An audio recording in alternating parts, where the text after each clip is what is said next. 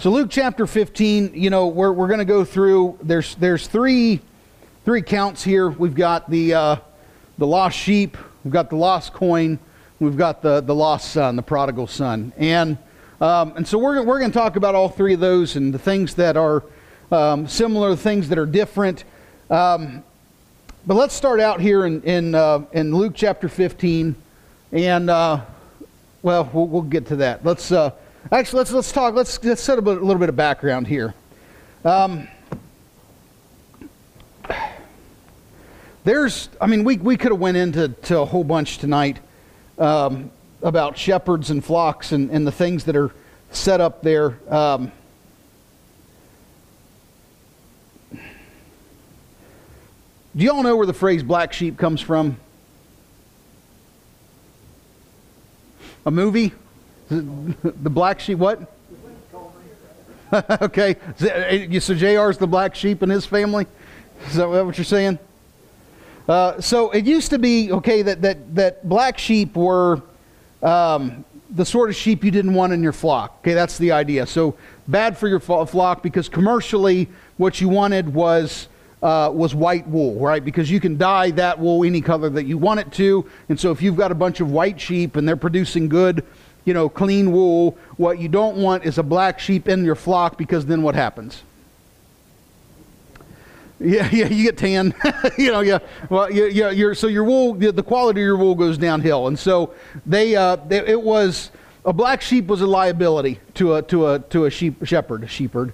Uh, it's been a long couple weeks, guys. so, uh, but yeah, so it'll compromise the quality of, of, of what you're breeding and the wool and things like that. So in ancient times, in Jesus' day, it was tradition, uh, tech, you know, that most farmers would remove the black sheep from the flock, right? Because it's undesirable. And then the, the phrase black sheep began to be used as a term to describe anybody that was undesirable. And so, you know, and so you'll hear people say, well, he's the black sheep of the family. And maybe we say that jokingly about JR, but like that, that phrase does mean something, right? That's, that's the, you know, people talk about, you know, someone who's a black sheep, he's an outcast, he's, he's, he doesn't really fit in. That's kind of the, the phrasing, that, that's kind of what we, we mean by that. And so, what I want us to understand that is in Jesus' day, because the, the things shift here. We, we've talked a lot about the kingdom parables and the parables that are taking place in Matthew. We're kind of shifting gears here. In Luke, like the parables that Jesus teach in Luke, it's, it's not like he sat down to teach and, you know, decided to teach in parables. It's, it's, these are usually responses to something he's seeing. Okay, and so, so in Luke, it's Jesus is, is having a conversation or he witnesses something happening, and in response to that, he uses a parable to teach to help people understand what's going on. Okay, and so one of the things we're going to see, you know, throughout, especially, uh, you know, the gospel according to Luke, is that a lot of these parables are used. The, the specific context is how the religious leaders of the day were dealing with with the, the, the, message, dealing with people, you know, and those sorts of things. And so when we see, you know, we guys, we went through the tabernacle class and we went through Malachi. And so we, we see what the Old Testament plan was. We see what it was supposed to be. We see what people did to it. And, you know, all through Malachi, we kept hitting this point where it was like, okay, you know, there's all these warnings. And, and the sad thing is we can fast forward 400 years and find out whether it helped or not. And when we get when we go from Malachi as bad as it is, and then we open up Matthew, Mark, Luke and John, it's not better, it's worse. Right? It's so much worse. Now a lot a lot of things happened in that time frame that we can talk about and say, well maybe this is at fault and that's at fault. But the point is, you know, the the the the system that God set up for his people didn't become more pure, it became more diluted, right? It, it became more contaminated with, with man made doctrine and man made tradition and those sorts of things. Matter of fact, I mean, we went through the tabernacle class, so a lot of Exodus and Leviticus. We went through Malachi. Where in the Old Testament do we even hear about Sadducees, Pharisees, you know, and these sorts of groups? Like, where, where are these, like, what are the qualifications in the Bible for these religious leaders? They don't exist. Right? And so, you know, th- these are these are self-appointed like to be a Pharisee, like it's not it's not like God appointed Pharisees among his people. Like these are self-appointed positions. Okay, it's like a it's like a the, a guy calls himself a pastor today. Unless he's an elder, that's a, that's not a that's not a position that's in the Bible. You, you see what I mean? Like there's an evangelist, there, there's there's pastors or elders. You know, um, you know, a, reverend is a man-made thing. Okay, shouldn't revere anybody but God. Um, you get what I'm saying? Like the Pharisee is not a biblical position. And, you know, and, and so when we get into Matthew, Mark, Luke, and John, we see that things have really been, I mean, it just went, it just got worse. And so, especially in Luke, some of these parables are really trying to get across these ideas of the mentality of the religious leaders at, the time. And one of the things that we don't always, or at least I don't always think about, is it's not just that they, they really messed up the plan and, and the structure of, of, of, that God set up back in Exodus, it's more than that. Like people suffered because of it. And that's that there's a lesson to that. Like whenever we mess up the church, it's not just that we mess up the church, people will suffer because of that. Now, we can, we can call it what we want. We can say that we're going to make things different because we're going to be more seeker friendly or we're going to try to get more people involved. And so we're going to water it down a little here, compromise it here, or we're going to make it more fitting over here or easier over here, whatever you want to call it. And it may, it may grab more people, it may get more attention, but if it's not what Jesus established for his church through the scriptures, people will suffer in the long term. You know, like I said, more people may go to church, that doesn't mean more people are, are going to fill heaven one day, you see? And so these religious positions that were kind of self-appointed. I always tell, like, uh, so I, I, have Bible study on Thursday mornings. I try to meet with the kids uh, in Glencoe. That there's a group of them that are being homeschooled right now, and so we kind of we kind of get together on Thursday mornings, and we're just going through. It's one. It's really just. A, it's not. It's not like an intense Bible study. We're just kind of getting together and hanging out for a little bit, and we, we go through some scripture together. We're going through the book of Matthew together right now and just letting them ask questions, trying to get to them to, to open up with me a little bit more about things that they don't understand, words they've never heard of before or can't define. Same things we try to do as adults, but it's easier to do it with kids because, you know, less pride involved. And so, um, like we get to we get to like you know you don't have to go hard uh, into into the into Matthew like you're dealing with Pharisees and stuff and these kids are like who are these people? It's a good question. I mean a lot of adults don't really understand who these people are. And so the best explanation that I can give to these kids, and, and I, think, I think this is a good way to look at it, is that the Pharisees were like, were like self-appointed police officers. You know what I mean? Like they, their job is to make sure that you know that you've broken the law. Okay? Um, they don't prevent people from breaking the law. They just kind of punish people for breaking the law. And the problem with these Pharisees is it's like how many of you have ever seen a police officer speed? Okay, so who pulls them over? The game warden can? Yeah, he can do anything he wants, can he? Yeah, yeah, no one pulls the cop over when he's speeding. And that's kind of what happened with the Pharisees. Their job was to say, well, you broke the, you, you, you broke the Sabbath and you, you, you did this or you did that. But nobody pulled them over and said, wait a minute, you all are doing this also. Now, Jesus did. And before Jesus did, John, John the Baptist did and that went over well for them, right? I mean, like, uh, no, you know, that caused a lot of trouble. Uh, but the, the point is, the reason that there was so much hatred toward John and toward Jesus was, uh, I, you know, I really believe a lot of it was that right there, that they were the only ones to pull these guys over and say, wait a minute, you guys are breaking God's, not just these traditions you've made up, but you're breaking the word of God, like God's commands. And so that's a pretty big deal. And so my point in all this is just saying that there's, there's this tension that exists in the New Testament between the religious establishment and, and Christ and the religious establishment and people. And, you know, it, it's, it's one thing for people to be misled, it's another thing to be the one misleading them. Okay? Now, they're both, you know, those who are blind and those who are following the blind, they're, they're both lost, right? But I mean, the, there's a there's a lot. I mean, it's not the same thing though. I mean, there's some responsibility there, and and some. It's just not the same thing. You can see this with the way Jesus deals with people. You know, he deals with people who are misled and misinformed and hurting differently than he does with the leaders that are doing the damage. And so, um, all this to say that you know when we get into like Luke, we get, you know these parables are usually directly in response to how people were being hurt by the system being messed up and not, and not following God's pattern. And so I brought up the black sheep thing because one, we're going to get into the shepherd idea and this, this lost sheep. But the other reason I say that is because the Pharisees looked at sinners as black sheep. They looked at the people that Jesus was associating with, like these aren't people we really want in our flock anyway. You, you see what I mean?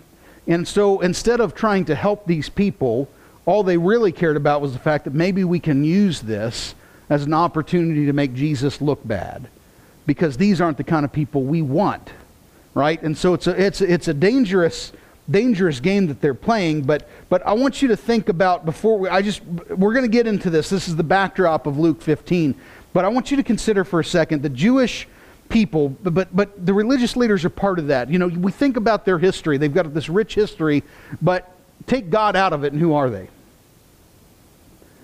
they're nobody right? I mean that their whole history is look what God did, look what God did, look what God did. But without God, they they were nothing. I mean, they really were nothing.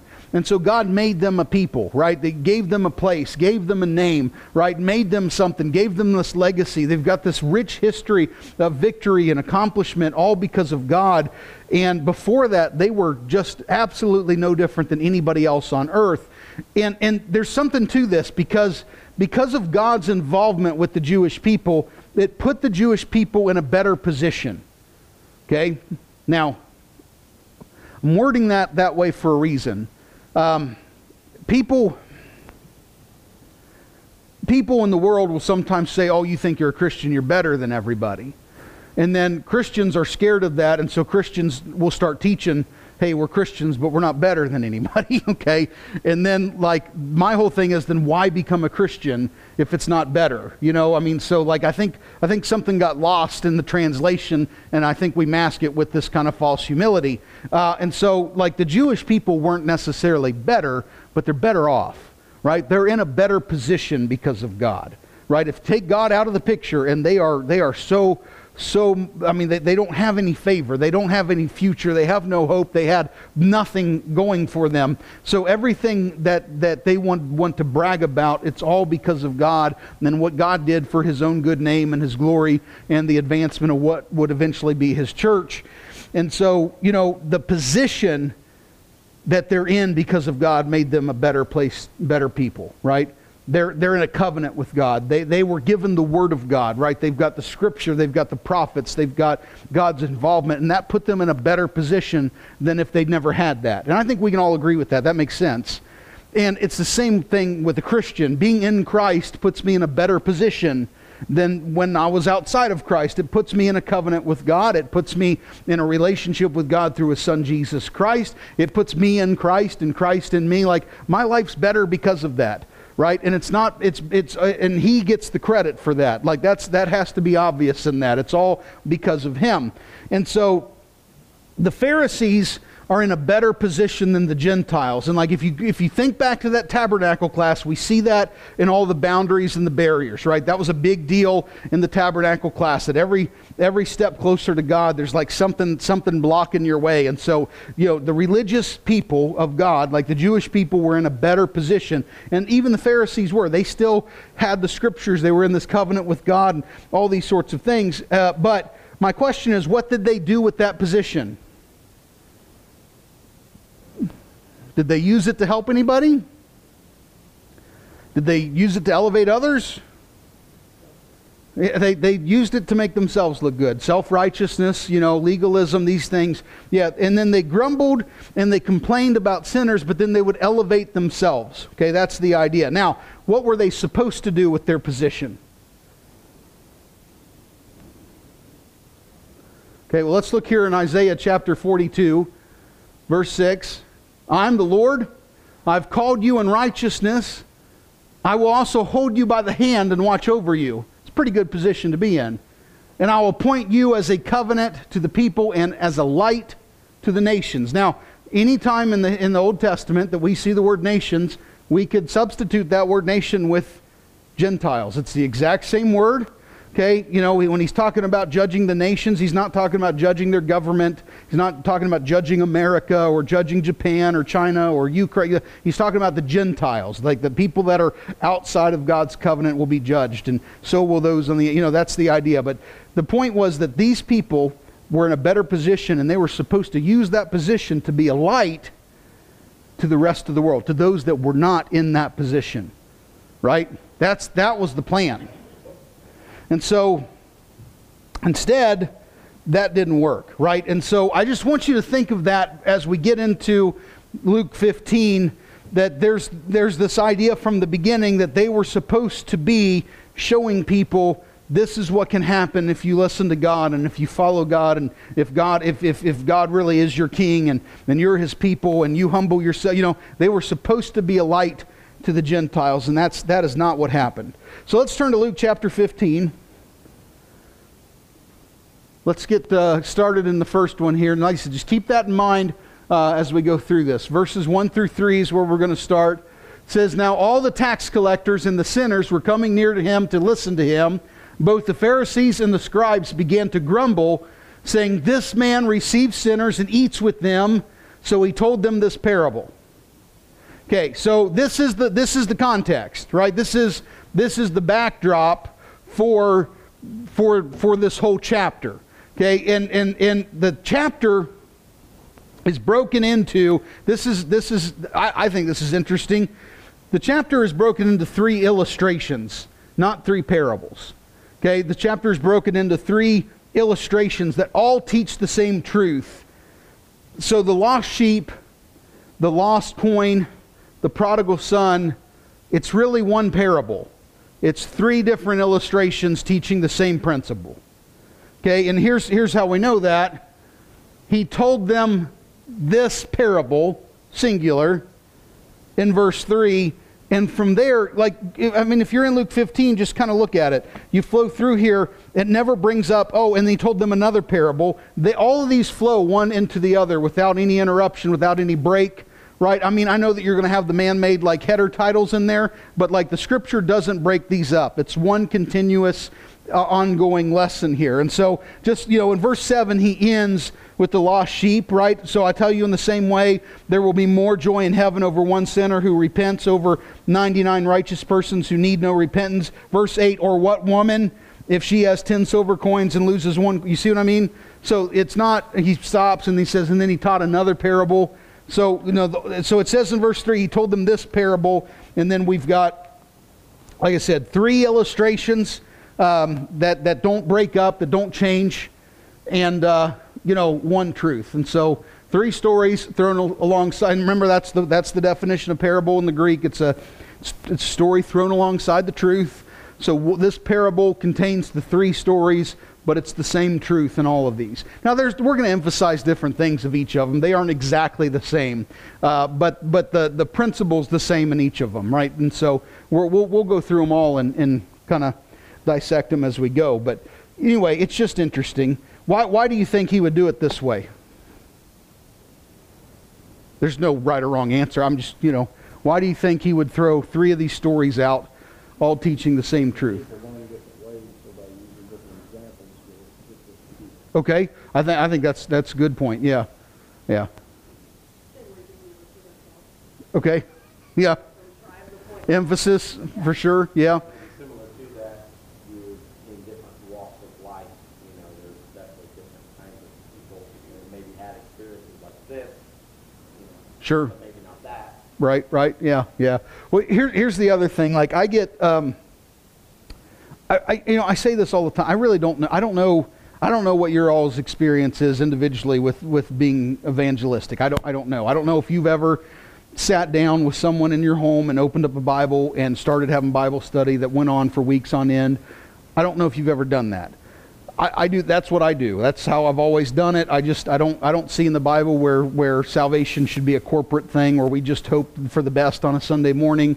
Like what I see is that Christians are supposed to go out and teach people how to be followers of Christ. And so I don't do that because I'm the evangelist, I'm the preacher. I do that because I'm a Christian, and that seems to be what the pattern is. And so that's what I try to do. I try to get people to sit down with me one on one, and we just open the Bible and talk about it and try to lead people through what it means to be a follower of Christ and, and you know talk about what the Bible says and answer questions as you go. And eventually you get into you know things like repentance and baptism and, and you know and then when you get there they're ready to make that decision and that's how it goes. But I'll, I'll tell you we live in a strange time you know and, and I know I've made this statement a lot that there's we live i mean there's so much religion but there's like there's no truth out there right now.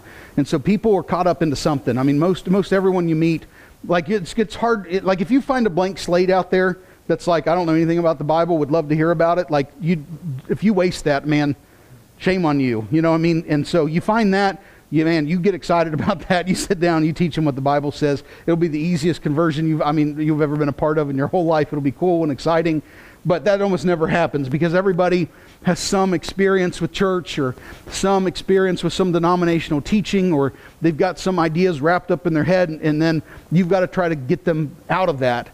And you know and i've seen people get frustrated because i, I mean i've known guys that have been like well I, I, I showed them acts 238 and they didn't want to get baptized. So what you know okay I, so i mean seriously some people think that's all it should take.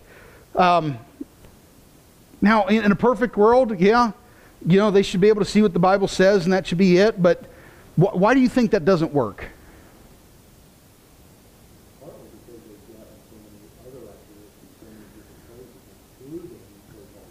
Yeah, yeah.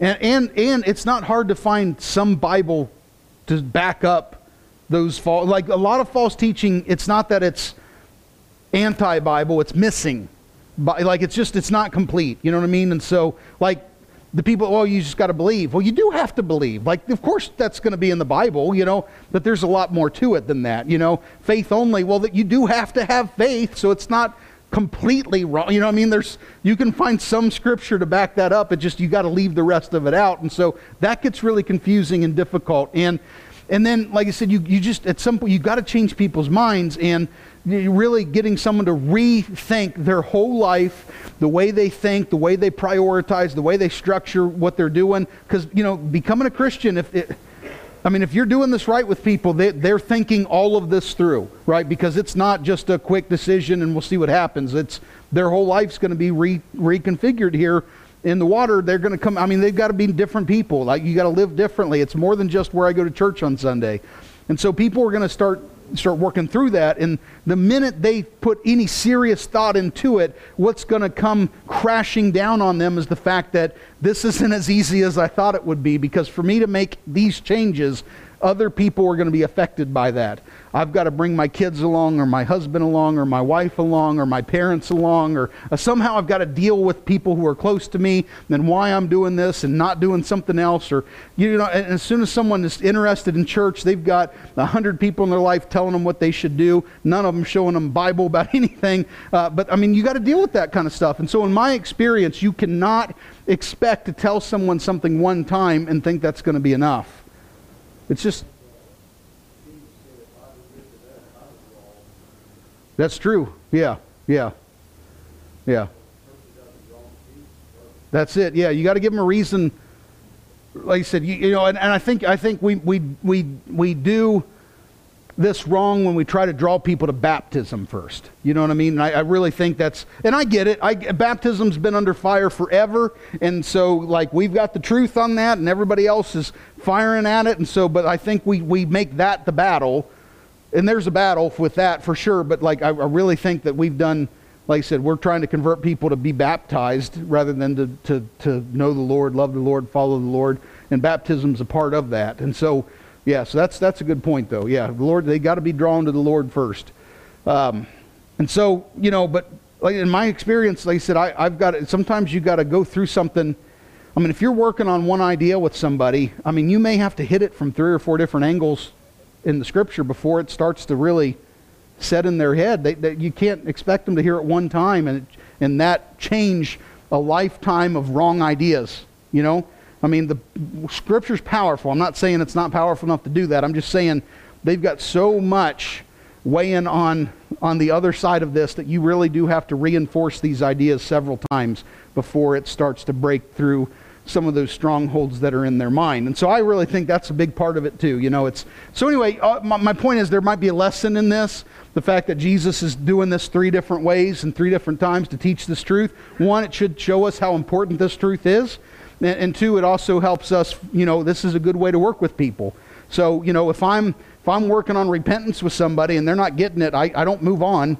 Like we just keep working in repentance until we get it. We just got to come at it from different scriptures and different different accounts in the Bible and keep working at it until it clicks. You know, and that's I'm not smart enough to deal with more than one thing at a time. I've, I've been saying that since I started preaching. I've told every congregation I've been at, look, I'm not smart enough to deal with more than one problem at a time. So if we have a problem, we'll deal with it until we deal with it. So that's how I deal with things. So, right or wrong, that's how I deal with it. Okay. So anyway, um, you know, you just got to keep coming at it from different angles. All right. So, but but here's the context, right? So the tax collectors and sinners were coming near to listen to Jesus, and the Pharisees and the scribes grumble about it. That's that's the context, okay? They're grumbling because Jesus is eating with sinners and, you know, Jesus is emphasizing in this chapter that he came to seek and save the lost. And so that he's teaching these parables as a response right? So they're situational, right? These are about this situation. And so his, response to their grumbling is to teach these lessons, okay? And then there's another lesson in chapter 16 that often we miss out on. And so it's, it's really important. I don't, we're not breaking anymore, right? We're, we're going until we're done. Yes, okay, good. So we're going to get through chapter 15, and what we're going to want to do is just kind of shut our brains off and move on to the next parable chapter 16, there's a lesson there that the backdrop of chapter 16 is chapter 15. And it's, I don't know that I've ever heard it dealt with in, in context to that, uh, but it, I don't know how, I don't know how else to deal with it. And so anyway, we're going to go through all of that in the next two weeks here, this week and next week. So anyway, Let's talk about verse 2 here. It says, The Pharisees and the scribes began to grumble, saying, This man receives sinners and eats with them. This verse is often misused. Um, it's used to justify Christians' involvement in, in sinful activities. Okay? And so, how many of you have heard something like this? Well, what's wrong with going to the bar on Saturday night? If Jesus was here, that's where he would be. We've heard that. Some of you laughing, okay? Uh, um, you get what I'm saying? So we've, we've heard this before. People will use a scripture like this to kind of back that idea up and say, okay, so if Jesus was here, that these are the kind of places that he would be in. And so, um, anyway, it's true that it's not the healthy who need a doctor, but the sick. But look at verse 2. Um, tax collectors and sinners were doing what? Coming to him. Okay, he wasn't going to the brothel to preach to them, right? He wasn't going to the bar to, to talk to them. They were coming to him. It's a completely different situation, okay? And so we need to reach out to people who are hurting and people who are in sin because we've, we've got an answer to that right we've got, we've got the, the solution that can help build their life and make them whole again um, but like if you want to reach out to an alcoholic, maybe going to the bar with them isn't the right time or place to do that. You know what I mean? I don't know how effective that's going to be. Maybe wait till they're sober, okay, and then sit down and talk to them, right? That so anyway, I'm just saying I don't think we should use these verses to justify those sorts of things. Jesus didn't go to those places, uh, but he welcomed them in here. Now, on the other hand, there's a lesson to that. These individuals that the Pharisees and scribes are grumbling about these are people that need what Jesus is offering, but notice who they're not going to for help. They did not go to the Pharisees and the scribes for help, did they? They went to Jesus. Now, why do you think that might be? yeah, yeah. So you know, I don't think it was uh, any any uh, any any uh, surprised that uh, the Pharisees weren't interested in helping these people. And so uh, Jesus didn't have that same self righteous and offensive attitude um, that the Pharisees would have had. And so Luke 15 really does, it, it emphasizes Christ's attitude in verse 7. I tell you that in the same way there will be more joy, more joy in heaven over one sinner who repents than over 99 righteous persons who need no repentance. And so, um, so you know, that's, that's where Jesus was at with this. And so, um, we ought to, as Christians, get excited about people, you know, making changes in their life and uh, you know we need to see those things as victories, and we need to hold people accountable and help them, um, you know, see those things as victories. So, all right, let's uh, let's get into the to the four through seven. It says, "What man among you, if he has a hundred sheep and has lost one of them, does not leave the ninety-nine in the open pasture and go after the one which is lost? Excuse me, until he finds it. When he has found it, he lays it on his shoulders, rejoicing." When he comes home, he calls together his friends, his neighbors, saying to them, Rejoice with me, for I found my sheep which was lost.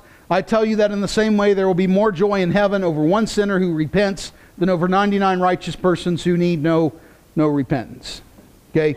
So, you know, this is a good illustration, um, you know, especially because in chapter 10, we've got the uh, and see this all this all goes together um, you know in luke you know in john chapter 10 we've got this this, uh, this Jesus talking about he, he's the good shepherd who's going to lay down his life for the sheep, and you know it's it's it's really cool idea, you know. And uh, but these religious leaders of the day, you know, they they were supposed to. I mean, if you're gonna gonna be a leader, I mean, you, you should act kind of like a shepherd, you know. And they uh, they were not caring for for the the lost sheep of Israel at all, you know. And so that's that's uh, we'll get more into that. Um, let's talk about this. He says first off um, it's very specific. He says, What man among you? Okay, among who? Yeah, uh, among those grumbling, right? Among the Pharisees and the, and the, and the, the you know, the religious leaders, which one of you would leave the, the flock to go after the one? And so, um, you know, that's, that's a pretty significant idea. Now, one of the things that Jesus is going to emphasize in this is that you know the the idea that that if we're going to go after the one so there's some evangelism lessons in this diligence has to be applied to the search.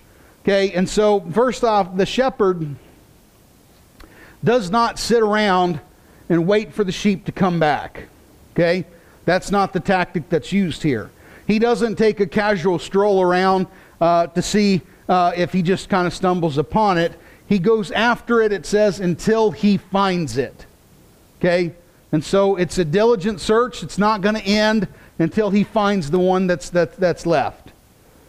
Okay, and so that teaches us that we have to be proactive in our efforts to reach out to those that need to repent, to those that are lost, to those that have left. I mean, if you're going to, you know, I, I talk about this a lot, but if you're going to be a soul winner, you, you, you can't wait for that perfect opportunity. Okay, you need to be, you know, proactive and diligent and deliberate in what you're doing. Um, evangelism can't be, it's not a program. Okay, it's, it's not a program that we can put together on a Wednesday night. It's, it's not a calling night. It's, it's not, uh, you know, it's a lifestyle. Okay, being evangelistic is a lifestyle. It's, it's a completely way, a different way of looking at your interactions with people and your relationships with people outside of Christ. It's a different way of looking at, at the, the patterns of your life, trying to find ways to make those things happen. You know, I mean, if you're in a place and you're thinking, well, I don't know anybody, you know, listen, I, you know, I, I lived up in Portsmouth for a while, was trying to get, uh, trying to find some people to talk to while I was in Bible college. I started going to the same gas station every week uh, on the same time in the morning at the same same day of the week because I figured the same same people are going to be working there every day. Even if gas was cheaper next door, that's where I went for gas every time. And so I get to know the people in there on a first name basis. You know, uh, uh, things like that. You know, what I mean, evangelism has to be a lifestyle. You got to start looking for and trying to create opportunities to get your foot in the door with people, right? To get on a first name basis with people. And so it's uh, you got to be proactive. Um, a lot of people today, you know, would, would be willing to share the gospel so long as they don't have to go anywhere, okay? Um, the church, listen, the world was never commanded to go to a church building. You understand that, right? It's never happened. The church has been commanded to go out into the world. How we got this backward, I don't understand. I don't know what happened in our history, in our church history, that made us turn evangelism into let's just have church on Sunday morning and hope they show up and we'll hit them with the gospel message when they get in the door and see what happens. Like, I don't, I don't see that in the scripture as the plan. I'm, I'm not trying to say that that's anyone's going to go to hell for doing that. I just think that we're shortchanging our opportunities by not trying to go out and make a difference with people on an individual basis. Every one of us, not just the preacher or the leaders, that sort of a thing. And so, you know, the we expect the lost to come to us, and then if they don't come to us, what do we do? Huh? We blame them, you know, or we start we start trying to build things to draw them, right? Well, if they're not coming, it must be our building, you know. Or I bet it's you know it's time for a new quarterback. Our preacher's probably too boring. They will blame the preacher they've never heard right, on why they're not coming. You know, uh, we'll try to make, uh, you know, uh, but anyway, we blame the world for it. We'll complain, well, nobody wants to hear it, things like that, you know. Um, listen, we have to go out to the lost. That's, that's first and foremost. So we make opportunities to reach them. So here's the thing why in this parable does the shepherd go after the sheep? Okay, it's lost. Okay, well, there's lots of lost people around us. What made the shepherd want to go after it. Okay, cares about the sheep. What? I'm sorry? It belongs to him. Okay? Yeah, the, the shepherd realizes that the sheep's not, not where it needs to be, not where it should be, that the sheep will not survive if it's out, left outside of the shepherd's care. Okay? And so there's, there's, there's an urgency to the shepherd that makes him proactive about this. And until the church you know, it's, we've got to, we've got to kind of light a fire under our rear ends here about this. We have got to understand that people who are lost are not going to make it if they remain outside of Jesus Christ. And that the only way that they're going to get in Christ is if they hear the gospel message from somebody. Like that's the only plan that we have. Like that's the only plan that's in the Bible. And so if we had enough urgency, uh, like the shepherd, we would assume people were not where they should be but we know what can make a difference, and then we would try to do something. Now, like I said, we look at the context, and this parable is Jesus' response to the grumblings of the Pharisees. And they have a problem that Jesus would associate with sinners, which reveals their attitude toward the lost.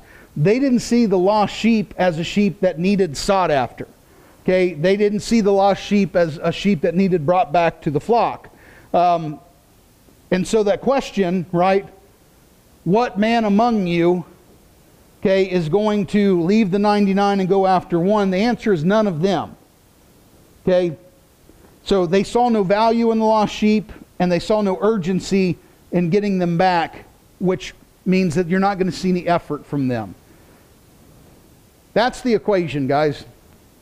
Urgency and value equals effort. Okay, if you don't think it's urgent, you'll put it off. And if you don't think it's valuable enough, you'll never do it. Okay? I understand that we are busy people and that things pull on our schedule and our priorities all the time. But you got to understand there's only so much of us and only so much that we can do. And so every day we say yes to things, we say no to things. The things we say yes to are the things that we either find urgent or we find valuable. That, that's, that, that's the equation that equals our effort. If I know that it can wait, I'll do something that can't wait. Right? I'll, you know, I'll prioritize accordingly. If it's not important, I'll spend my time on the things that are important. Right? And so if saving the lost doesn't get on your priority list, you need to reevaluate the value of those people and the urgency. Okay? We're not guaranteed tonight not guaranteed tomorrow, another week, you see. So value plus urgency is going to equal effort.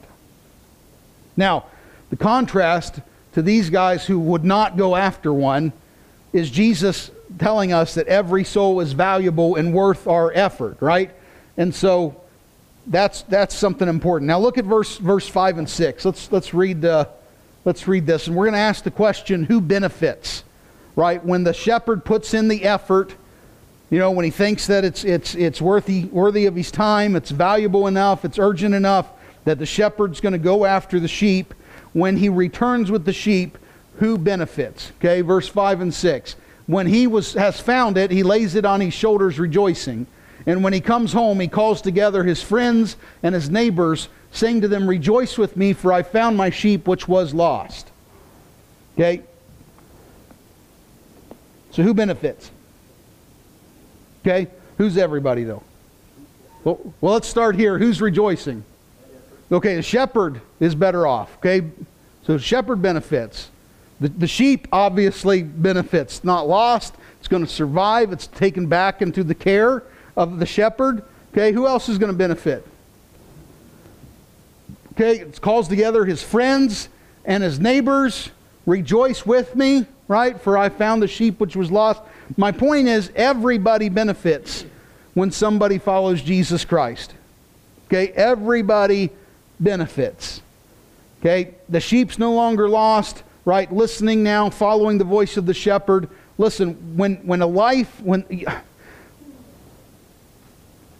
I mean, just just just think. I mean, I know you know these people, right? I know you know people right now. You know families with kids. You know people that are that are that are broken and are hurting. And just think right now, if just the the mother, if just the father, if somebody in that family would become a Christian, how different would that home be right now, right? And then what could happen?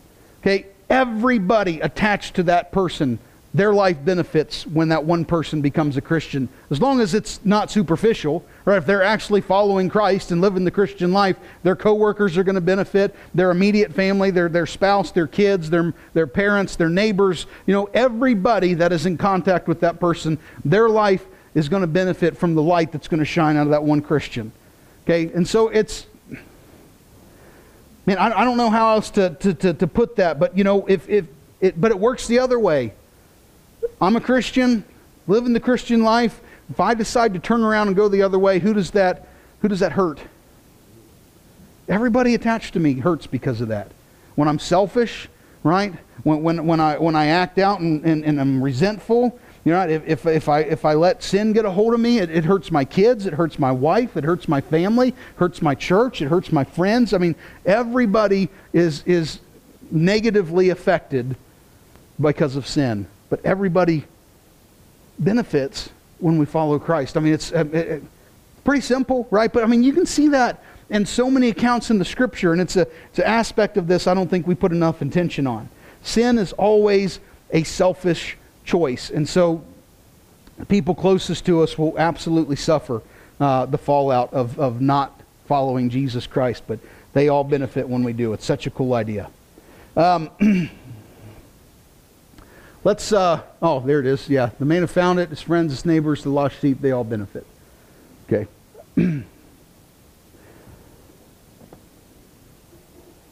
let's, uh, let's keep going. I to take a break yet. I think we can get through this first. Let's turn to Ezekiel chapter 34. Ezekiel chapter 34. Um, there's, I just want to show that like this, this shepherd sheep stuff is, isn't new. Like this was all all prophetic throughout the Old Testament, and you know, and there's these prophecies about uh, a good shepherd that's that's going to, uh, well, it's, it's, about Christ essentially. But let's let's go through here. Um, Ezekiel chapter 34. Uh, we're gonna we're big chunk here, but uh, I'm going to read verses one through ten, and I just want you to think about what God has against the shepherds of Israel here in Ezekiel 34, because it's very very much like what, what he has against the shepherds of, of his people there in, in Matthew, Mark, Luke, and John. So, beginning in verse 1, it says, Then the word of the Lord came to me, saying, Son of man, prophesy against the shepherds of Israel. Prophesy and say to those shepherds, Thus says the Lord God, Woe, shepherds of Israel who have been feeding themselves. Should not the shepherds feed the flock? You eat the fat and clothe yourselves with the wool. You slaughter the fat sheep without feeding the flock. Those who are sickly, you have not strengthened. The d- diseased, you've not healed. The broken, you've not bound up. The scattered, you've not brought back. Nor have you sought for the lost, but with force and severity, you've dominated them. They were scattered for lack of a shepherd, and they became food for every beast of the field and were scattered. My flock wandered through all the mountains and on every high hill. My flock was scattered over all the surface of the earth, and there was no one to search or seek for them. Therefore, you shepherds, hear the word of the Lord. As I live, declares the Lord God, surely because my flock has become a prey, my flock has even become food for all the beasts of the field, for lack of a shepherd. My shepherds did not search for my flock. Did you hear that? My shepherds did not search for my flock, but rather the shepherds fed themselves and did not feed my flock. Therefore, you shepherds, hear the word of the Lord. Thus says the Lord God Behold, I am against the shepherds, and I will demand my sheep from them, and make them cease from feeding sheep. So the shepherds will not feed themselves anymore, but I will deliver my flock from their mouth, so that they will not be food for them. So, God has a lot against these guys, okay? They don't feed the sheep. Okay, what's going on in the days of Christ? They spiritually feeding the people? No, it's, it's amazing when Jesus teaches, everyone's astonished, right? I mean, everyone's, uh, whenever Jesus stands up and teaches, the, the general consensus is this guy, I mean, he's, some, he's something to listen to. And, I, I don't know necessarily that it was because he was real charismatic or that he told a bunch of jokes. You know, I bet, you know, what are they used to hearing? Yeah, they're used to hearing criticism and they're used to hearing a bunch of tradition right? I mean, and a lot of the Jewish tradition was here's, the, here's what God said. Let me tell you what that really means. We'll add 30 more rules about it, and then we'll give you 30 loopholes to get around it. You know what I mean? And so that was, everything was real wishy washy. And Jesus, you know, spoke with authority on the Word of God like nobody else was doing, and it drew people to him. And so the people were spiritually hungry because they, had, they hadn't been fed, right? The Word of God wasn't being proclaimed clearly and, and intentionally, it was always being twisted. It says they do not strengthen the weak, heal the sick, or bind the broken. Okay? What were they there for then? You know, it says that they, uh, they don't seek after the lost sheep. Okay, they do not lead. Instead, they dominate with force and severity. How long is that going to go over? Doesn't work, right? Doesn't work. Uh, they leave the sheep to the wolves, and then they eat the sheep and wear the wool. Right? Pretty bad for for uh, for a shepherd. Okay, um, so that's that's that's some rough stuff. Now, again, we see the same things happening in the time of Christ. Religious leaders who have no concern for the spirituality of the people, um, often using people that they're supposed to lead to promote their own agendas. Right? How many times do we see the Pharisees dragging somebody in front of Jesus and just using them as bait? right? I mean, we see that we see that multiple times. The blind man in John chapter nine, the woman at the well in John chapter eight. I mean, they, they had no problem uh, using the sheep uh, as, as a bait to cause problems for Christ. Uh, you can get into Matthew 23. We're not going to go there right now, but the woes to the Pharisees. I mean, a lot of those things mimic these same exact things we're talking about. Okay, well, let's starting in verse 11. Okay, this is where the messianic prophecy kind of begins in this chapter. Okay, and this, this gets really cool, I think. In verse 11, for thus says the Lord God, Behold, I myself will search for my sheep and seek them out. Okay? Well, how, how's that going to happen? You all won't do it. I myself will come and seek out my sheep. What what Jesus say in Luke 19? The Son of Man came to seek and save the lost. He literally came here to seek and save the lost, right? Okay, let's let's look at verses. Uh, oh, there it is. Yeah, I need to I need to stay on top of this. so, yeah, so Lord's going to seek out His own sheep for for Himself there. Okay? And then we're going to read verses 12 through 15. It says, As a shepherd cares for his herd in the day, uh, so 12, 12 through 15, as a shepherd cares for his herd in the day when he is among his scattered sheep, so I will care for my sheep and will deliver them from all the places to which they are scattered on a cloudy and gloomy day. Okay? What Jesus, well, we'll get to that. Keep going. I will bring them out from the people and gather them from the countries and bring them to their own land. I will feed them on the mountains of Israel by the streams and in the inhabited places of the land. I will feed them in a good pasture, and their grazing ground will be on the mountain heights of Israel. They will lie down on good grazing ground and feed in rich pasture on the mountains of Israel. I will feed my flock and I'll lead them to rest, declares the Lord. So the Lord will care for his sheep. He's going to feed them and lead them to rest. Jesus tells us in Matthew 11, 28 through 30, Come to me, all who are weary and heavy laden, I'll give you rest. Take my yoke upon you, learn from me. I'm gentle, humble in heart, and you'll find rest for your souls. For my yoke is easy, my burden is light. It's almost a sermon in this, you know that? Just about there. Jake can get it. okay, verse 16. He says, I will seek the lost and bring back the scattered. I'll bind up the broken, strengthen the sick, but the fat and the strong I will destroy. I'll feed them with judgment. Okay? So God's going to bring back the scattered, heal the sick and the wounded. 1 Peter 2 24 through 25. He himself bore our sins in his body on the cross so that we might die to sin and live to righteousness. For by his wounds we're healed. For you were continually straying like sheep, but now you've been turned to the shepherd and guardian of your souls. We're going to skip some because well, I'm just not going to read the whole chapter. But we go down to verse 23. Then I will set over them one shepherd, my servant David, and he will feed them, and he will feed them himself and be their shepherd. Okay, one shepherd. I'm the good shepherd. Jesus said in John 10 11, the good shepherd who lays down his life for the sheep. I mean, it's obvious we're seeing the, the messianic thread through here, right? Ezekiel um, 34 here, go 24 through 26. I, the Lord, will be their God, and my servant David will be prince among them. I, the Lord, have spoken.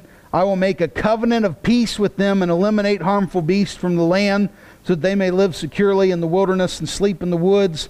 I will make them and the places around my hill a blessing, and I will cause showers to come down in their season, and they will be showers of blessings. This is a this is cool. Those who follow the shepherd will be a blessing to the people around them. You see that? It's that same who's whose benefits, who's going to rejoice, right? Everybody connected.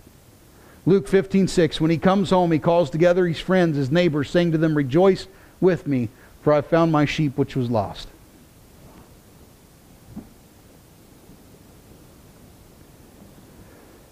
Verse 26 speaks of a hill, right? This is a reference to the church, the holy mountain. Turn to Hebrews chapter 12. I don't have it up here. Hebrews chapter 12. And uh, we're going to look at verse uh, 22 through 24 there. If you're there, say, Got it. I, I waited to, to give the verse just so that I would get there first. And all right, 20, chapter 12, Hebrews 12, 22 through 24. You've come to Mount Zion, the city of the living God, the heavenly Jerusalem, to myriads of angels, to the general assembly and church of the firstborn who are enrolled in heaven, the God, the judge of all, and the spirits of the righteous made perfect, and to Jesus, the mediator of a new covenant, the sprinkled blood which speaks better than the blood of Abel. Right? And so that's the, that's the mountain, right? His church, his holy city. Yep. Okay, let's, uh, let's take a break. We'll come back and uh, hit the lost coin here after the break.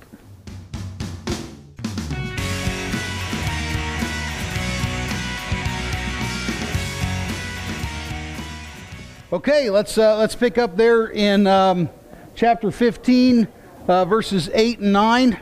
So uh, Jesus continues uh, teaching here on the uh, on the same concept here. A couple things different about this. Verse 8 and 9 What woman, if she has 10 silver coins and loses one coin, does not light a lamp and sweep the house and search carefully until she finds it?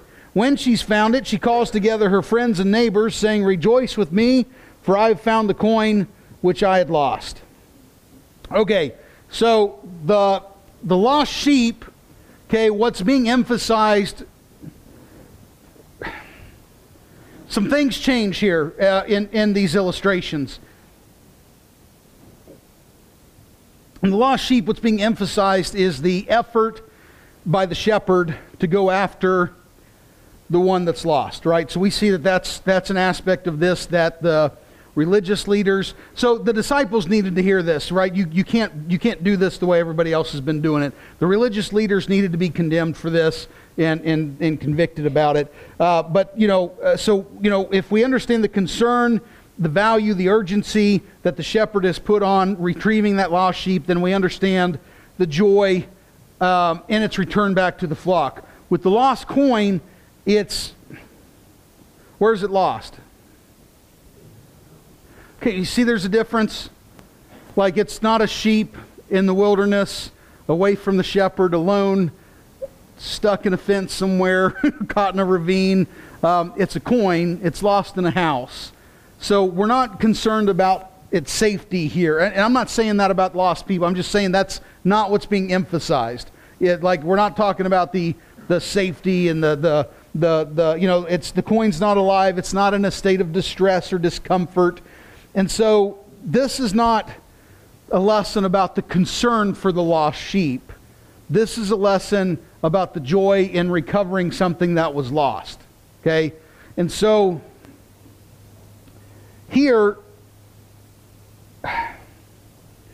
who suffers the loss? And I'm sorry? Yeah, the woman is the one suffering here, not, not the sheep. You, you see what I mean? The, woman, the, the shepherd was concerned and rejoices and everybody benefits. But here it seems that all the, all the suffering, the discomfort, whatever you want to call it, is put on the same lady that is searching for it. And so it's, it's a different aspect of it, is all we're trying to say here. It's the same, same thought, same truth. We're just emphasizing a different, different aspect of it. And so what we're emphasizing here is, is it ought to be the Christian's concern for the salvation of others, that we ought to suffer in, in the sense that there are lost people around us, you know, and, and people, we ought to hurt by that, you know, and, and that, so biblical love, okay, is always going to be about loving a person's soul and loving a person's salvation. Um, 2 Corinthians 11, 28 through 29, you know, Paul goes through that list that just, you know, I don't, you know, beaten, shipwrecked, left for dead, danger by countrymen, danger by foreign, you know, just a horrible scenario of things that he's been through. And then apart from such external things, there is a daily pressure on me of concern for all the churches. Who's weak without my being weak? Who's led into sin without my intense concern? Look, if you've never lost sleep over the sal- salvation or the spiritual condition of someone you know, you, you, you can't relate with this. You see what I mean? You're not there yet. Okay? This is about having serious concern about the things going on in the church, the, the state of the people around you. Uh, you, when you know a Christian is making scary decisions and it's just it's just eating you up because you want to help and you know you, you want to try you know that that's what this is. There should be an intense concern for for the soul and the salvation of the people that you're around, both Christian and not. Right? I mean, we, we ought to have this intense concern, and so this is biblical love. This, this, is, this is real accountability and fellowship. This is what it ends up looking like. And so uh, this is what the lost coin is emphasizing. It's the woman who suffered the loss of the coin. And when, you know, we are dealing with people in the church that are, that are making decisions that are putting them outside of Christ, uh, putting them back into the world, you know, it, we suffer the loss of that, right? When we know people that we love and care about that are not seeking the Lord that are not interested in the Lord and are making bad decisions, you know, we, we that, that there ought to be intense concern on our part for that. And so, like I said, it's just a different attitude that we're being, we're, we're bringing attention to. Now, here's something else. How did she find it? Okay, this is cool. There's there's a whole there's a sermon here, guys. If you preachers want to throw this down, if you like the little three point sermons, Jake's like, here we go. How did she find it? Well, step one, she lights a lamp. Okay? She lights a lamp. Chris just got a big smile on his face. Why do you, what, what are we going to do with that, Chris?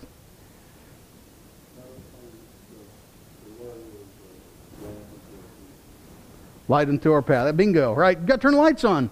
Okay, you got to turn the lights on. Can't find anything in the dark. Okay? And that's where people are. People who are outside of Christ, they're never going to find their way until the lights are turned on, right? You got to bring them into the Word of God. Once they see it, you know, things start coming together. It's such a cool experience to be able to sit down with someone and watch the light turn on in their life. You know, uh, expose them to the Bible where they can start making sense of it. They've probably been exposed to the Bible, but they've never probably had an actual Bible study where they can make sense of what they're reading and it's relatable and they can, you know, figure out how it applies to them and it really changes.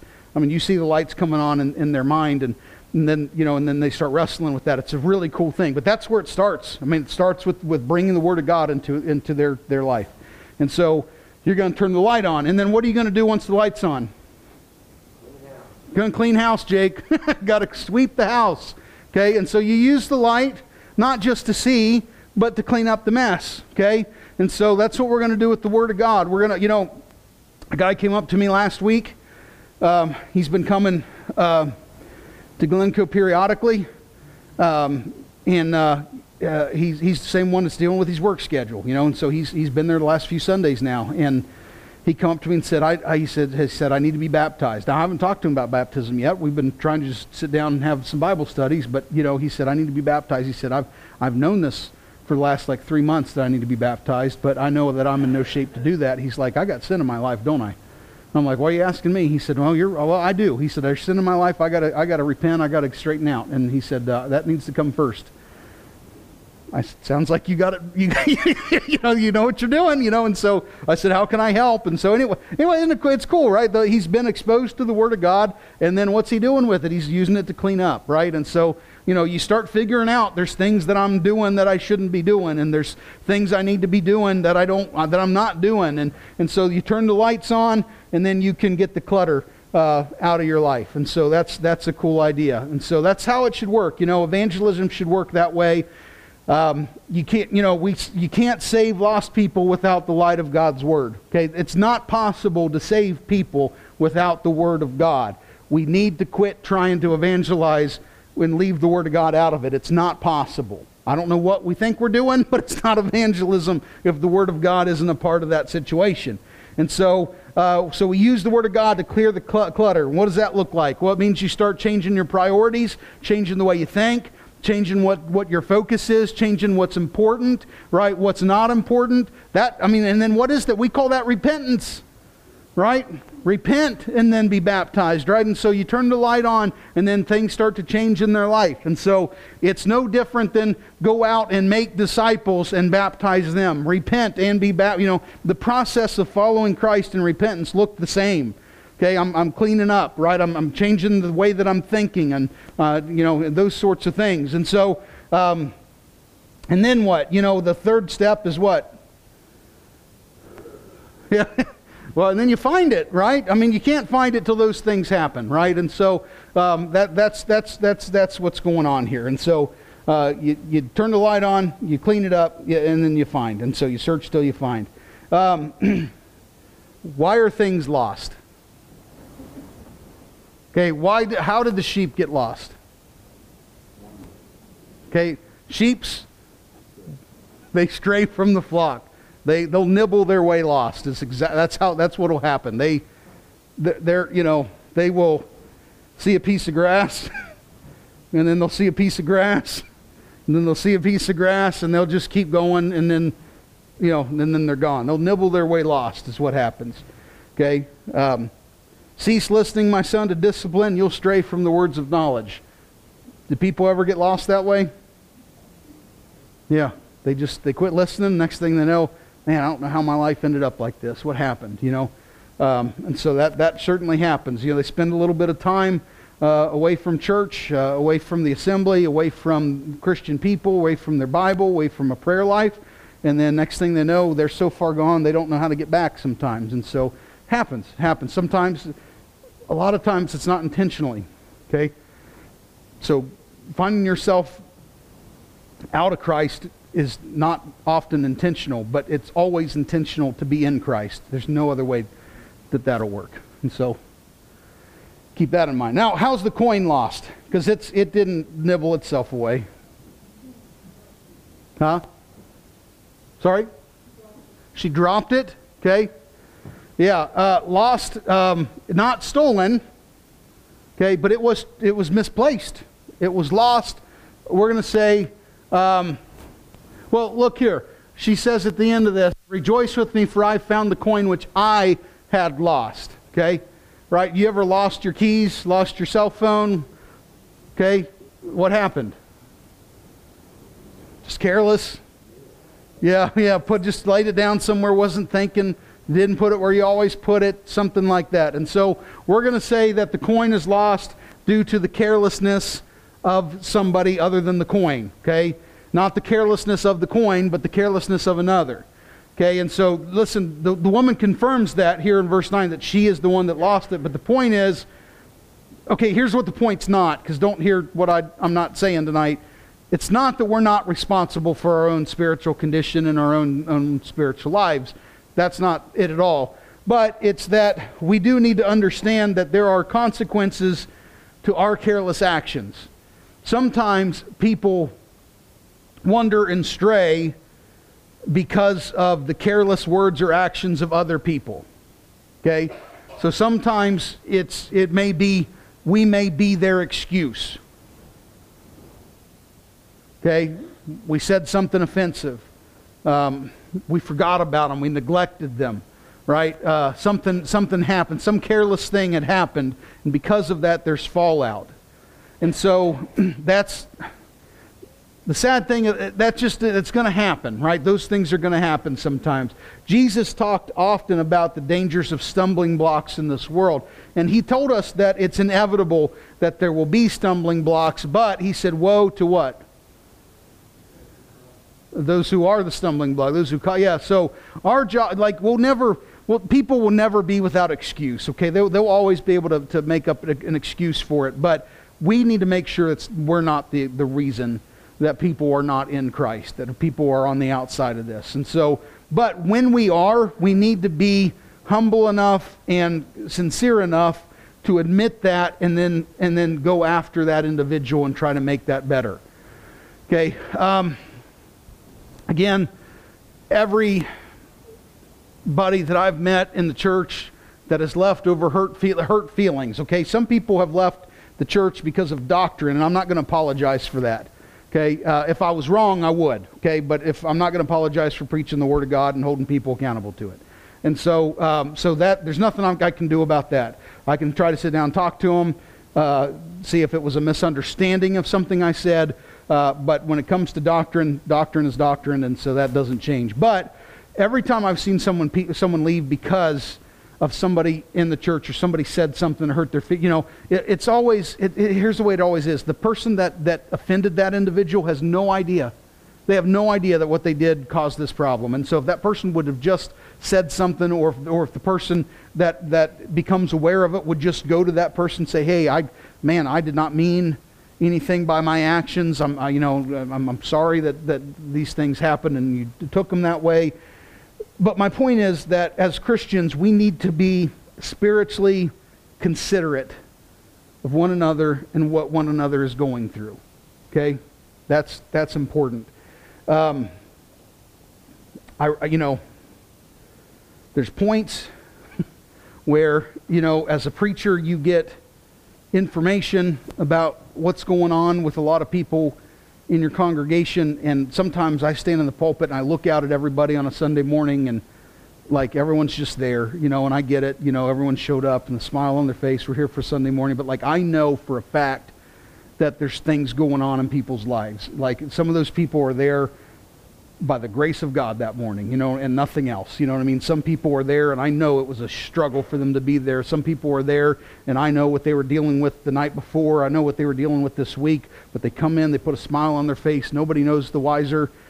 And, and it shouldn't be that way. We should be able to be open enough with one another that we're aware. But I just, there's so many times where I stand in the pulpit and I think if everybody knew what I knew about everyone in here, we would just treat each other better. You know what I mean? We'd be like, like people be hugging that person over there right now because they, they knew what they went through this week. And people would be patting that person on the back right now because they knew like what a struggle it was for them to get there. But we keep those things to ourselves and then we fight those battles alone. And anyway, I'm just saying we need to be spiritually considerate of what's going on in each other's lives and aware of those things because sometimes things get lost due to the carelessness of others. Okay?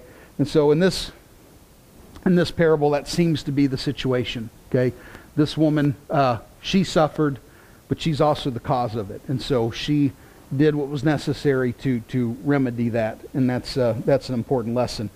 These people that are coming to Jesus, the tax collectors, the um, the, the sinners, okay, they they came to they didn't come to the religious leaders, you know what I mean? But they came to Jesus, and I know we said that already, but there there is a point to that. How many of them aren't a part of things because of the religious leaders? I would have used that as an excuse. I can tell you that right now. I'd have been like, I don't want nothing to do with this because I see those guys right there. And, you know, I, I wouldn't have been in a position to change that then. You know, I, I can't be, I guess anybody could be a Pharisee if you meet their man made criteria. but, uh, but anyway, you, you see my point there. There's, there's, I'm sure a lot of people that were in a bad way because of the damage that these people have done um, with their self-righteousness and man-made traditions and rules. All right, let's look at uh, let's look at the prodigal son. Luke 15, 11 through 32. Big chapter. Um, not going to read it all because then we would have to read it and then be done for the night, I think. Um, but we're familiar with the account. Uh, we'll go through it in pieces here in a minute. Um, but uh, you know what? It's not, it's not as bad as I think it is. Let's go ahead and read it. Let's get, let's get through this. Um, we want this fresh in our mind here. Starting in verse 11, said he said, A man had two sons. The younger of them said to his father, Father, give me the share of the estate that falls to me. So he divided his wealth between them. Not many days later, the younger son gathered everything together and went on a journey into a distant country. There he squandered his estate with loose living. Now, when he had spent everything, a severe famine occurred in the country, and he began to be impoverished. So he went and hired himself out to one of the citizens of that country, and he sent him into his fields to feed swine. And he would have gladly filled his stomach with the pods that the swine were eating, and no one was giving anything to him. Verse 17 When he came to his senses, he said, How many of his father's men have more than enough bread, but I am dying here with hunger? I will get up and go to my father, and will say to him, Father, I've sinned against heaven and in your sight. I'm no longer worthy to be called your son. Make me as one of your hired men. So he got up and came to his father. But while he was still a long way off, his father saw him, felt compassion for him, and ran and embraced him and kissed him. The son said to, the, said to him, Father, I've sinned against heaven and in your sight. I'm no longer worthy to be called your son. But the father said to his slaves, Quickly bring out the best robe, put it on him, put a ring on his hand and sandals on his feet and bring the fattened calf, kill it, and let us eat and celebrate. For this son of mine was dead and has come to life again. He was lost and has been found, and they began to celebrate. Let's, let's stop there. We'll, we'll, we'll finish this out in, in, in, a minute, but let's, let's kind of go over this.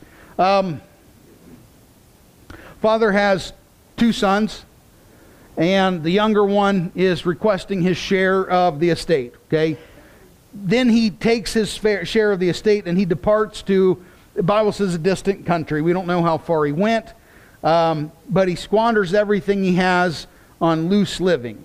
Okay, so in this illustration, obviously, the father is our heavenly father, and the prodigal son is someone in need of repentance, someone who has left and needs to come back. Uh, okay, so the son left everything. Okay, now let's think about what that means. The father was taking care of him, father loved him, father provided for him and then he walked away from that. So in these three illustrations, we have a sheep, like, why are they lost, right? The sheep wandered and strayed from the shepherd. The coin was lost due to the negligence of another, but the son deliberately walked away.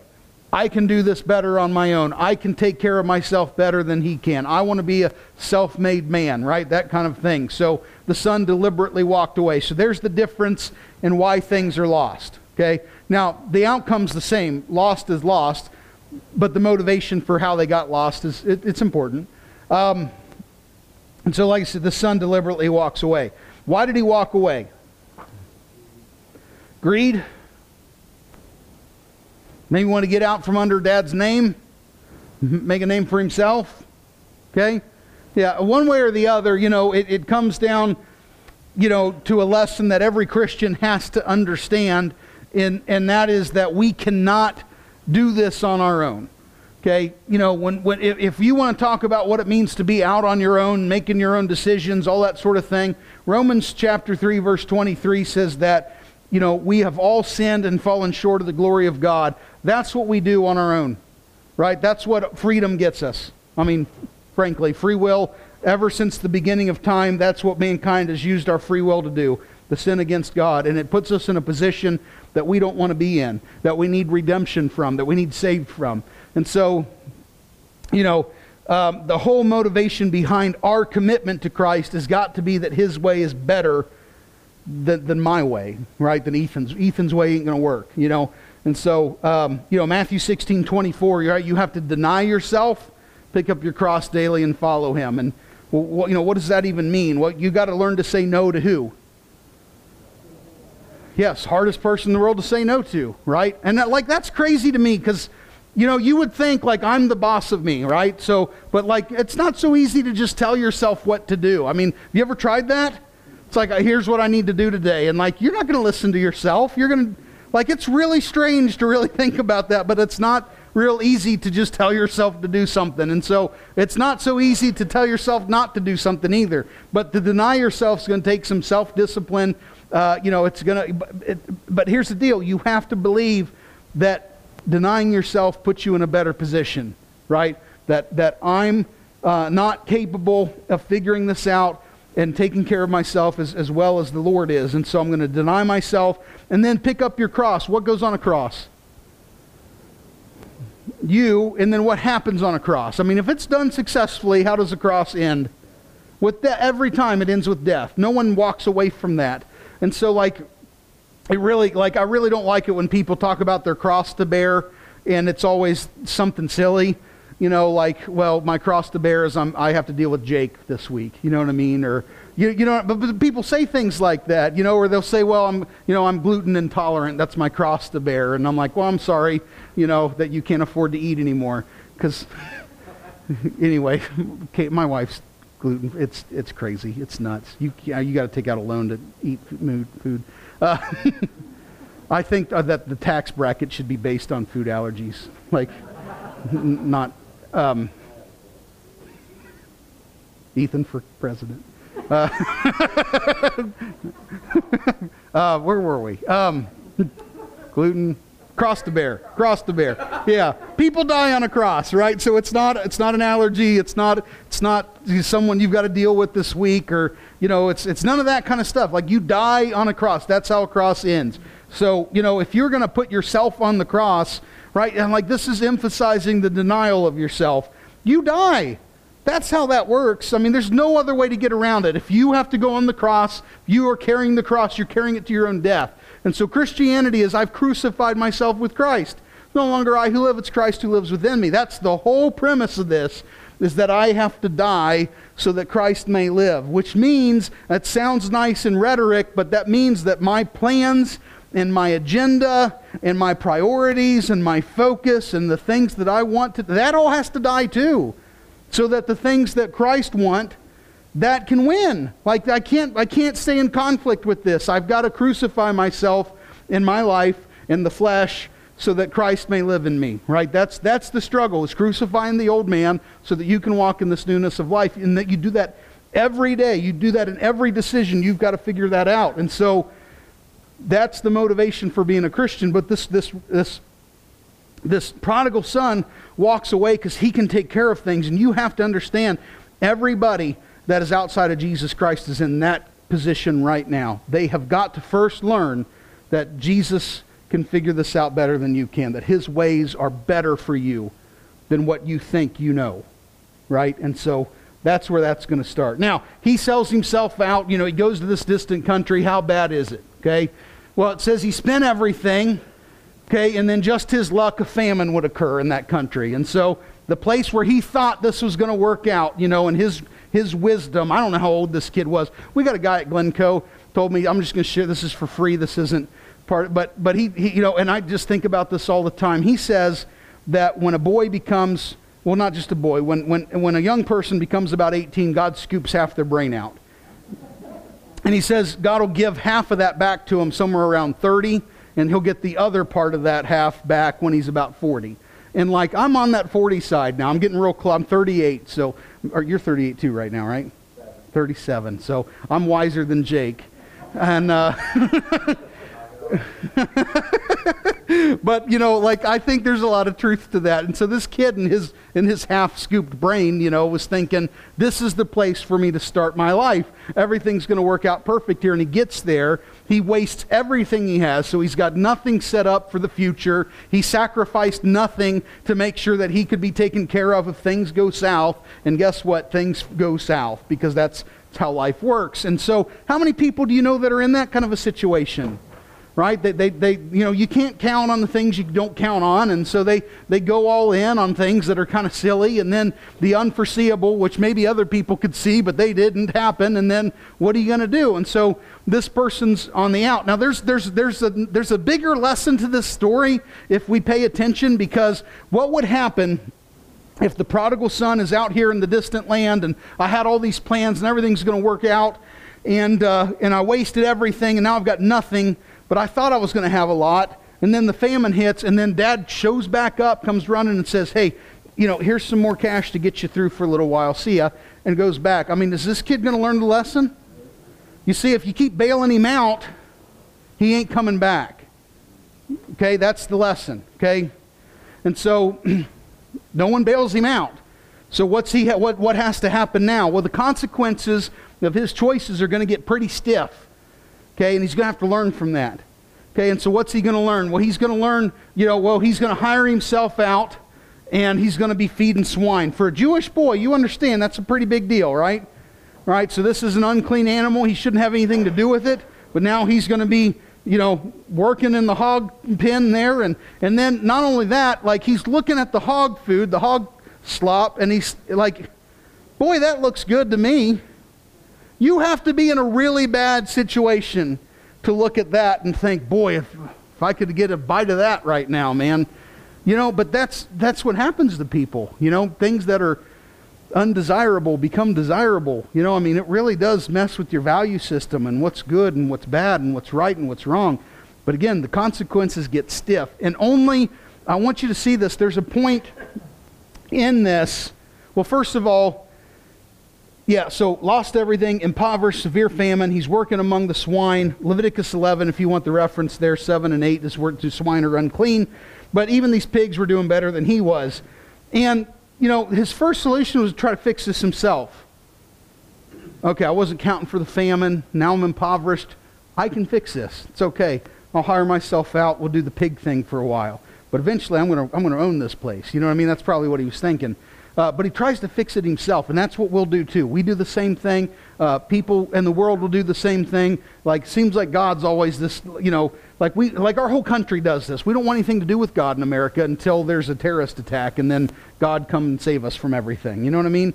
Like we want to we want to do our own thing all the time until we get to a point where now now what? You know, and so so he's trying to fix this himself, and it doesn't work so well. Okay, and there's a point here where, you know, he comes to his senses. Okay, it's in verse 17 and 19. And, and it says that, right? When he came to his senses in verse 17. But I want you to realize that there's things that had to happen in order for him to come to his senses. And part of that is he has to face the consequences of his choices. And if we are constantly bailing people out from dealing with the consequences of their choices, they're never going to learn from that. And if they can't learn from that, they're never going to repent from that. They're never going to move forward. That kid would have stayed there forever, and people would have just kept having to bail him out. But he'd have been fine because every time I hit a rock, guess what happens? Someone comes and bails me out. And so, why would I change what I'm doing? Okay, when we see people who are living a lifestyle that doesn't work, and we wonder why do they keep doing it, might be because they're constantly getting bailed out. And so they've not learned to do something different. Okay? Just Bible tells us if a man doesn't work, what, what he shouldn't eat. Okay? It doesn't get any simpler than this. What happens if a man doesn't work? We're told, you know, what, somewhere in Proverbs it says that a man's appetite will work for him. Okay? And so the idea is like, I like to eat. And so if, if, if I can't eat unless I work, like the hungrier I get, the more motivated I am to do something. So any man who's physically able, if left to starve, will eventually get up and work. That's the motive. But if you keep bailing him out before he gets to that point, why would he ever work? Because I can learn that I can do nothing and I'm getting by with it just fine. Now, we get that physically. I saw, you all may have seen this too. Someone took a picture of, uh, it's like at a park or something, and the Parks Department, National Wildlife, they put up this thing not to feed the squirrels uh, because they'll get used to being given handouts and then they won't be able to take care of themselves. I mean, we're brain dead, right? I mean, like, yeah, we don't want the squirrels to be dependent on the government, and so, but like, it's all right if half our country are, okay? And so, but but the point, you know, is that like there's we, we got to learn from our mistakes. There's got to be this point where, but but spiritually, I want you to think about this. We understand how it works physically. Spiritually, are we letting people deal with the consequences of their choices or do we bail them out? You know, when people are in sin, do we really, as a church, make them feel the weight of that, hoping that they'll repent? Not in a harsh way, not in some, you know, I'm just, just in, in, in just a, the, the, exactly the way the Bible calls it, like church discipline. Doesn't happen. Right? Well, that's, that's, that's not very kind. That's not very helpful. You know, um, you know if, if we don't let people feel the weight of the choices they're making, I don't know. Why would they change? I think a lot of times we cover for people. Like we know people aren't being faithful, but we'll still let them come up and, you know, lead music or, you know, have a communion meditation this Sunday or we're going to ask them to close out in prayer this week just because we're glad that, like, I, I'm telling you this, where I'm at, if you're not being faithful, you're not, I'm not putting you in the spotlight for anything. Like, I'm not going to set you up here and say, here's a good example of a Christian if you're not being a good example for a Christian. I'm not going to call you to pray. I'm not going to ask you to come up and, and have a communion meditation. You're not going to serve communion. You're not going to get up and play music on a Sunday morning. Um, you're, you're not going to do it. I'll ask you to step down until you're, you're living the example that, we, that, that the Bible upholds. You know what I'm saying? But I just want you to think spiritually in our congregations, in our lives, are we letting people feel the weight of their, their own choices and the consequences of their actions spiritually to the point where they would feel the need to repent and change? Because if that didn't happen, he never would come to his senses. Okay, we'll talk more about that next week. We'll finish this out and get into um, chapter 16 there. That's a, I think that's a good place to stop tonight. Let's have a word of prayer, and uh, we'll close out this evening. Father God, we're grateful tonight, uh, thankful for the time that we could come together uh, and uh, study your word this evening. I pray that there's uh, things here tonight um, that we will hold on to, um, you know, about evangelism, uh, about responsibility in our life, accountability, uh, about your church, about the, um, you know, about, about the benefit of, of people following you, and, and Father, the consequences when we don't. Um, there's, there's a lot to hold on to and think about with that. I pray we grab hold of it. Um, and Father, just be with our congregations, uh, be with our, our Christian lives this week, the choices that we're making, and uh, thankful for, for everyone's here tonight. And just uh, pray all this, Father, in the name of Jesus Christ. Amen.